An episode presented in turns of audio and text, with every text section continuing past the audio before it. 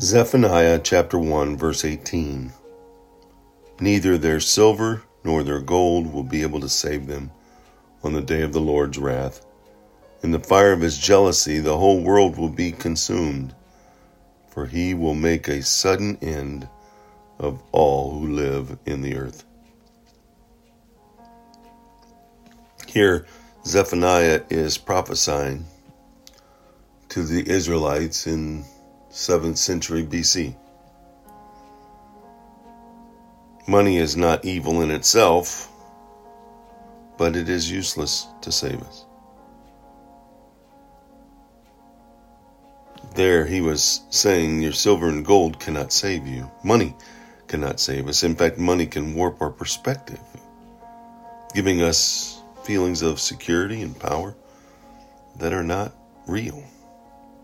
Just as the Israelites' wealth could not save them from the Babylonian invasion, so at the final judgment, our riches will be worthless as well. Only Christ's redemptive work on our behalf matters for eternity. Christ alone will ransom us if we believe and trust in Him. Don't trust in riches. Don't trust in gold and silver. Don't trust in money.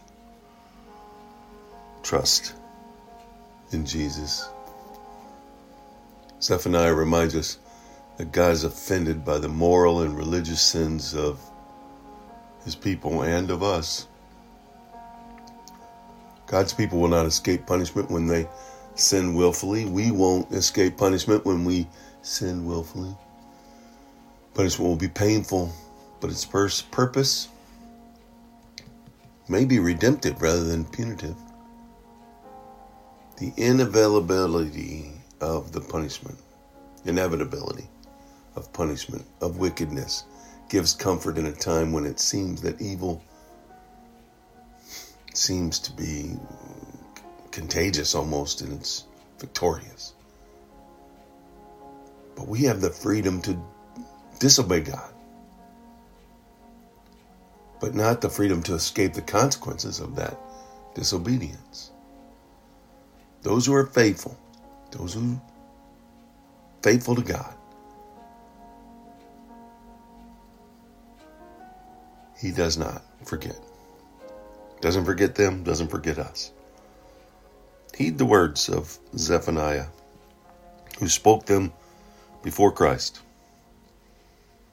And don't put any trust in anything except Christ, except God.